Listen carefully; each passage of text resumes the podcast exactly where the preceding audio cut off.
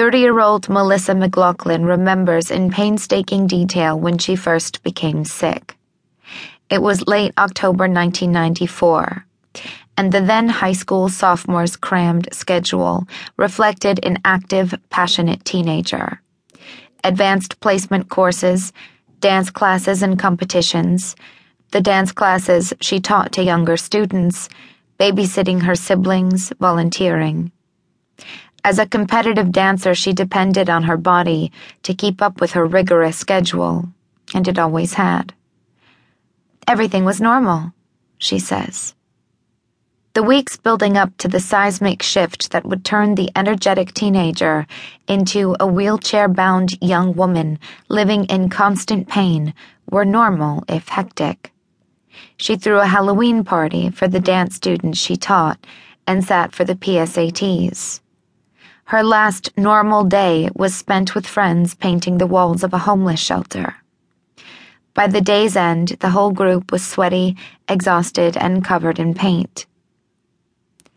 All of us were worn out, but I just never got better, McLaughlin says, describing how she went to sleep that night and woke up with a high fever and extreme fatigue and body aches.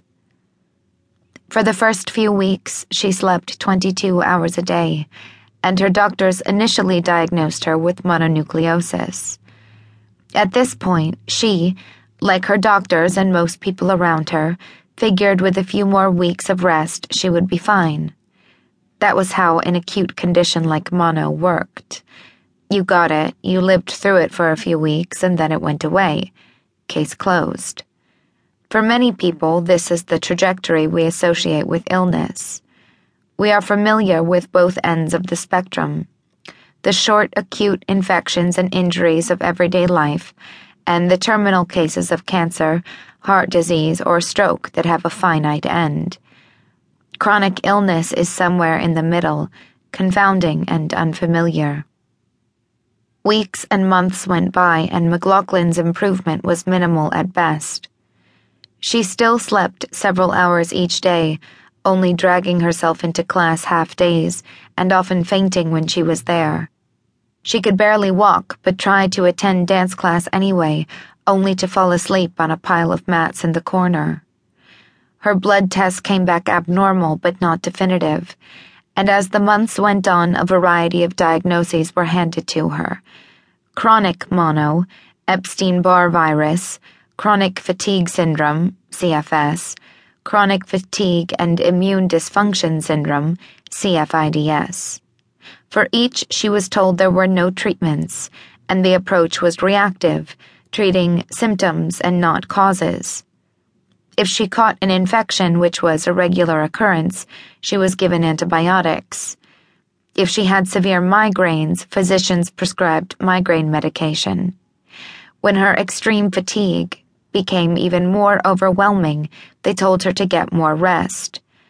No one could explain how to make her better, and just as frustratingly, no one could explain to her what had made her sick in the first place. While the details vary, her physical manifestations and diagnostic roadblocks could stand in for the experience of millions of Americans over the past few decades. The history of CFS, CFIDS, and related nebulous conditions in this country is a controversial one. Even now, consensus over its name is lacking, and although many advocates of the disease fight for education and awareness, detractors remain. In Encounters with the Invisible, CFS patient Dorothy Wall calls the condition so blatantly unmedicalized, so subjective, another one of those so called functional illnesses like irritable bowel syndrome that have always plagued medical practitioners, presenting symptoms with no known cause.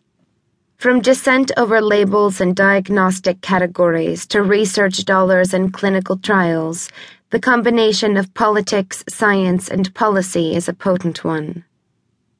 In All in My Head, Paula Kamen focuses on the other phenomenon at play, one as relevant and entrenched in attitudes today as it was in centuries past. If you cannot cure the patient, then blaming the patient often follows suit.